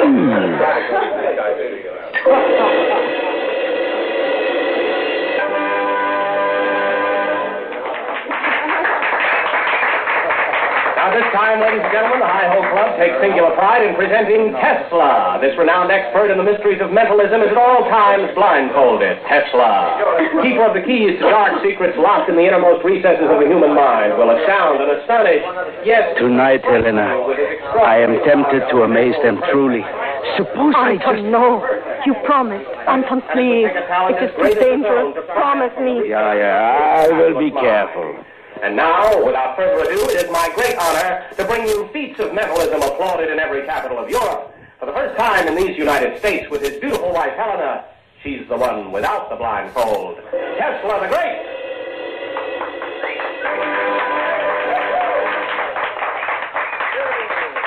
Ladies and gentlemen, as I pass among you, hold up any objects you wish and concentrate on them. Tesla, blindfolded on the stage, will attempt to learn what those objects are. Are you ready, Tesla? I am ready. This gentleman is holding up something that belongs to his wife. Can you tell me what it is, Tesla? Uh, it is something she wears, is it not? That is right. And what is it? It is a, a fur piece, stole, mink, I believe. That is right. That's pretty good. And now, a lady over here. Wait, I, I see more.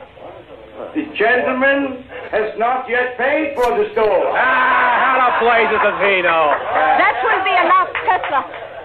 And now, Tesla will attempt to tell me what object I have in my hand, which this lady has just given me. Tesla, do you know what it is? Uh, it is a gold charm. That is right. now, Tesla, see if you can tell us what is inscribed on the back of this charm. Something only this lady and I know. What does it say, Tesla? It says to Ruth with all my love. Is that right, madame? Oh, yes. Yes, that's exactly what it says. And now, now I see a gentleman holding a wallet. Sir. Wait, wait, I have not yet done with the woman. I see more. No, Tesla. Ah, but yes. That is not just a charm, a little golden trinket. It means much more to Ruth. And it was given to her by a man who is not her husband. Why, that's a lie. Please, madame, please don't upset yourself. It is only Tesla's sense of humor. I see nothing funny in it. Please, please forgive him. Now, sir, if you will hand me your wallet. Yes, thank you. How could he know? will you How could anyone know? and tell me It happened years ago, and he's dead. It's impossible for anybody to know about the charm except me. And I haven't told a living soul. How could he know? Over. It has the initials R.L.S. Thank you and good night, ladies and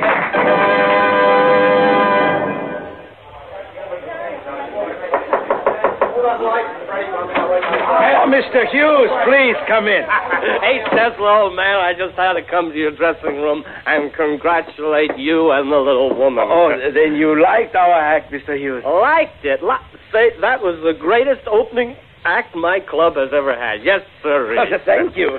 Say, listen, I'm having a little party at my place later just to celebrate, and I want you and Mrs. Tesla as, as guests of honor. Oh, well, we, we no, will no, be very thank happy. you, Mr. Hughes. Now, if you will excuse me, I must change. Oh, yeah, sure. Well, I gotta get myself another drink. I gotta get lots of drinks. I got a lot of celebration to do. Yeah. So long. Goodbye. Helena, you were very rude to Mr. Hughes.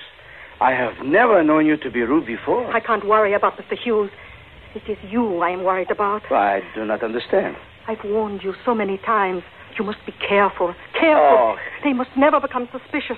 A wrong word here, too much said there, and tonight you should not have said what you did about that woman. Oh, those foolish little thoughts rumbling around in her foolish little mind. I, I could not resist the temptation to have some sport over her guilty little secret. Did you see the look in her eyes? Yes, yes, I saw it. Fear. Cold, Oh. naked fear, and questioning. I could almost hear her ask herself, how could he know? And someday someone will realize the truth. Well, what of it? It is degrading enough that I must use my gift merely to earn enough money for us to live. At least, permit me the pleasure of disturbing the little minds once in a while. Oh, Anton, this gift of yours, is it really a gift or a curse? Oh, Helena, please. Yes, who is it? Lieutenant Clark, may I come in? Lieutenant. well, it is so nice to see you again. Did you enjoy our act? And how?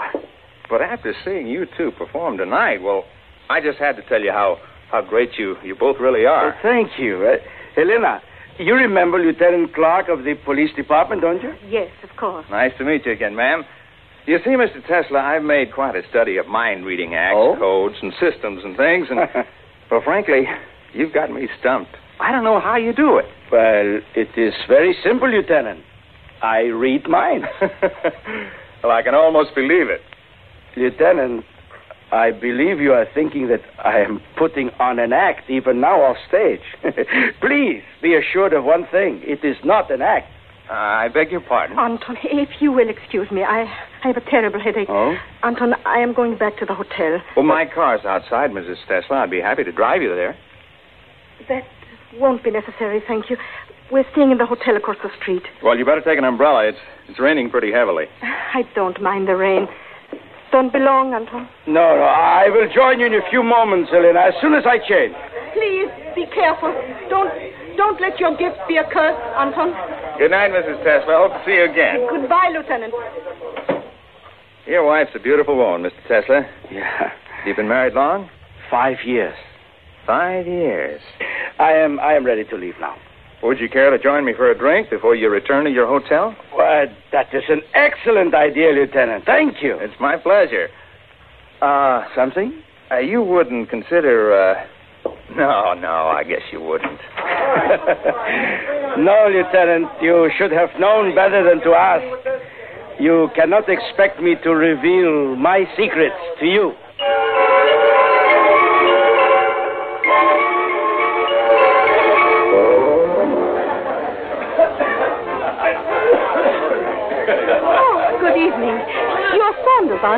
Good evening, ma'am. And uh, you're part of the new mental act here at the club. That's right. Twenty-eight years I've been doing the doors in nightclubs, Mrs. Telser. it's And, uh, Tesla, Mr. Saunders. Oh, yeah, sure. Well, I heard him saying how great you and your husband are. Oh. I was going to see your first performance. Uh, here, here, let, let, let me open the door for you. It's pretty heavy. Oh, that's very kind of you. Oh, not at all, ma'am. Mind your step crossing. That rain. See? It's really pouring. If you'll wait a minute, I'll get you an umbrella, Mrs. Tesla. Don't bother. I don't mind a little rain. Oh, but you'll get soaked clear through. Please, I, I have the umbrella right over here. I'll get it for you. No, no, honestly, Saunders, I don't want it. I like to walk in the rain. I like the feeling. And besides, it's not far to the hotel. Well, if you say so, Mrs. Tesla. But be careful crossing the street now. Some of those cars come shooting around the corner like crazy. I'll be careful. Good night, Saunders. Good night, ma'am. If you don't mind, Mr. Tesla, we can have the drink at your hotel. There's a nice bar there. All right, Lieutenant. We may as well cut across through the stage door. It's shorter. Besides, in this rain, we're less likely. Hey, Tesla, wait! Where are you running?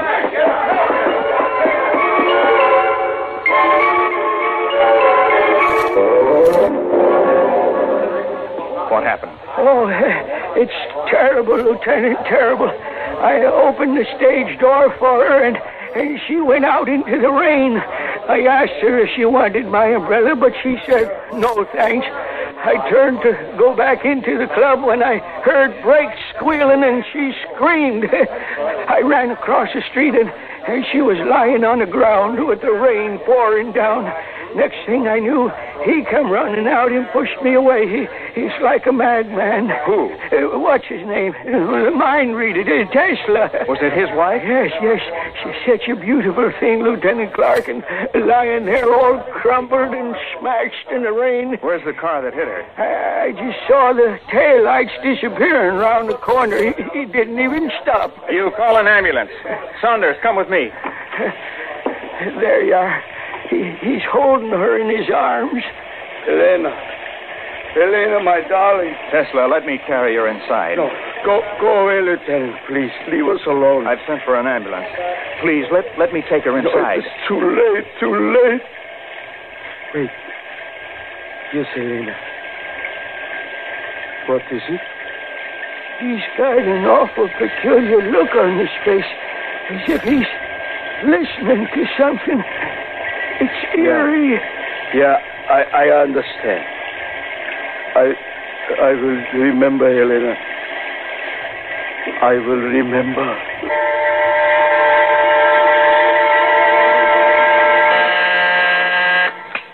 Yes, what is it, Sam? Man here to see you, Lieutenant. Name's Anton Tesla. Have him come in.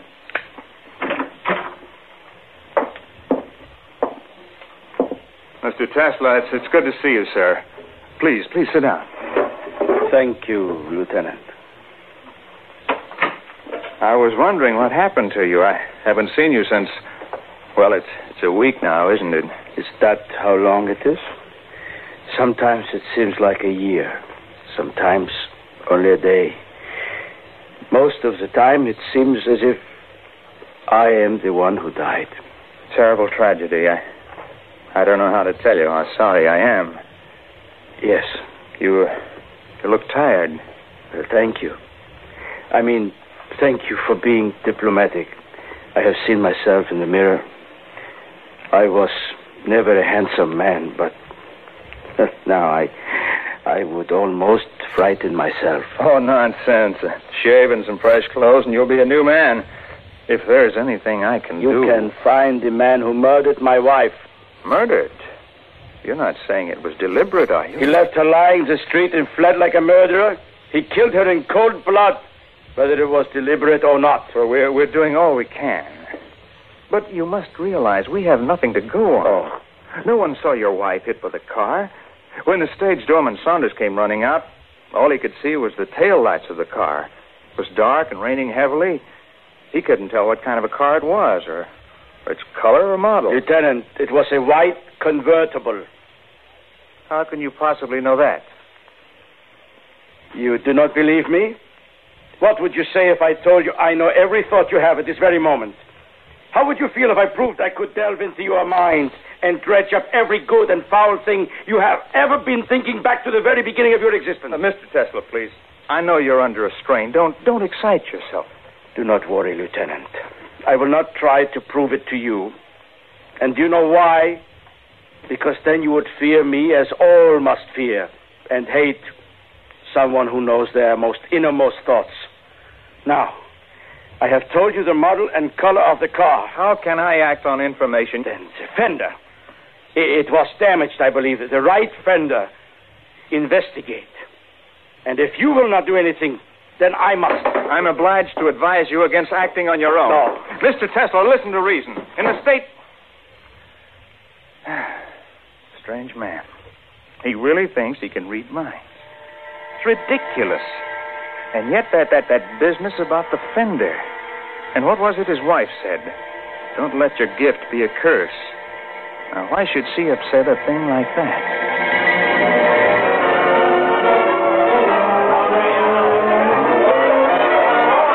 Saunders. Hmm? Saunders, wake up. I, I, I was just dozing. Oh, Mr. Tesla, I, I didn't recognize Oh, you remember me, huh? Oh, yes, yes, of course, sir. Uh, may I say how sorry I am about the accident last week? It was you. Oh, you're hurting my arm. I must know. When you heard the crash that night and ran outside, what did you see?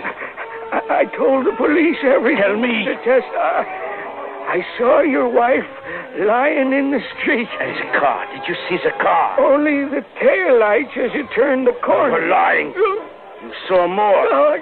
I know you did, but I cannot make it out. Now, what else did you see? Nothing. I swear it. I saw nothing There else. There is something else you saw. Think now. What else did you Uh, see? Please, Mr. Tesla, my arm. Think. Think. Why are you looking at me so funny? I must not find out about Joe. Joe, I, I don't know what you... Parking lot attendant. Thank you, Saunders.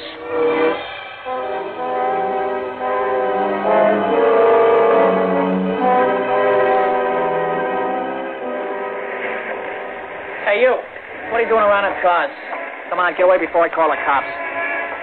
Hey, ain't I seen you here before? Yes, my friend, you have. Wait a minute. You're, uh... Yeah, you- you're that mind reader, the guy whose wife was killed last week. And you are Joe, the parking lot attendant. Yeah, that's right. Well, what do you want? I'm looking for a white convertible with a dented fender. Because I have been given to understand that such a car was here the night my wife died. Perhaps it is back now with the fender repaired, of course. I don't know what you're talking about. Look, you better get off this lot. You're asking for trouble. You seem to be worried, Joe. Why are you so worried? Hey, you're nuts. What do you want? A week ago, a car sped out of this parking lot and whirled around the corner just as my wife was crossing the street. It hit her and killed her. You know whose car that was, and you will tell me. That's a dirty lie. Hey, get away from that car. This is the car. Here, feel the metal on the fender. It is rough. It was a hasty job, and it was not well done. Okay, for the last time, get off this lot. First, you will tell me who owns this car. I'm telling you, mister, you better get off. What, what, what, what's the matter with you? Why are you looking at me that way? I ask you again. Whose car is this? Try and find out. I already have. Thank you.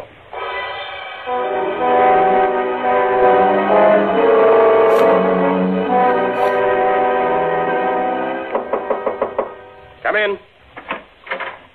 Oh, Mr. Tesla, I'm glad to see you. I was worried about you.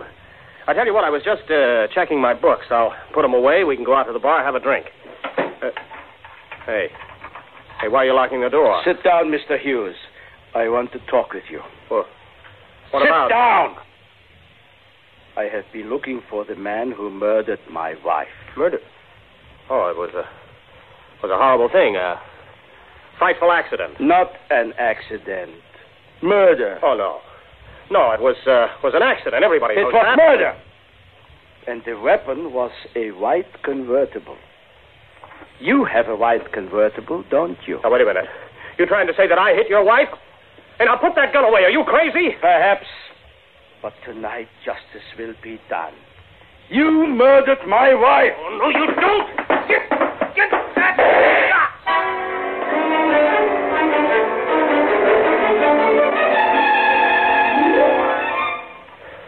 After that, Lieutenant, I, I could see he'd made up his mind to shoot me. I, I jumped him, trying to defend myself. We struggled, the gun went off, and, and I called you.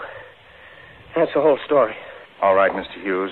Better sit down. You look like you're ready to collapse. Thank you. Oh, what an experience. He must have been crazy. How does it look, Doctor? Uh, not very good, Lieutenant. I'm going to call an ambulance, but I don't think he'll make it to the hospital. Tesla? Can you hear me? Lieutenant Clark. Why did you try to kill Hughes? He murdered my wife. No, he didn't. What, what are you saying? The driver of the car that hit your wife was taken into custody an hour ago and confessed. Oh. We got him through that fender. It took legwork, but we found his repairman and then him.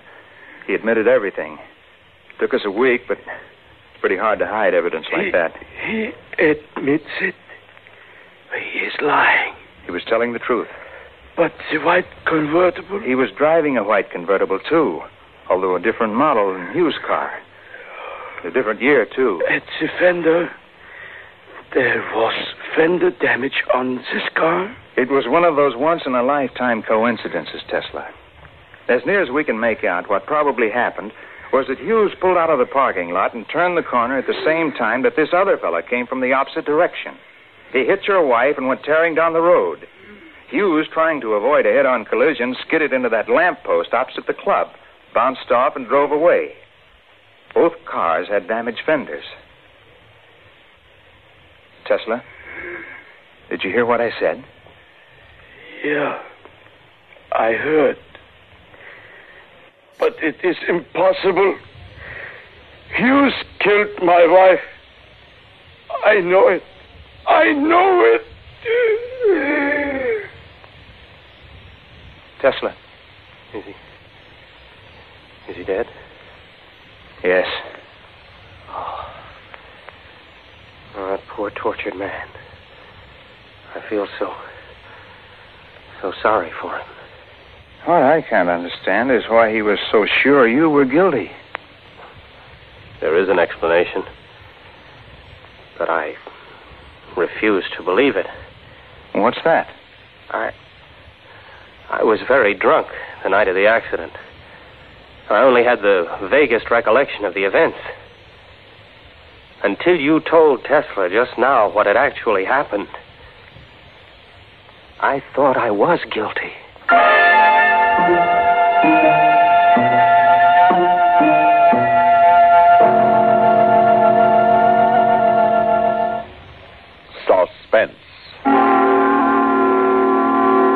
Listening to With Murder in Mind, written especially for suspense by Erwin Lewis, and starring Jack Kruschen, currently featured in the Broadway hit I Can Get It For You Wholesale.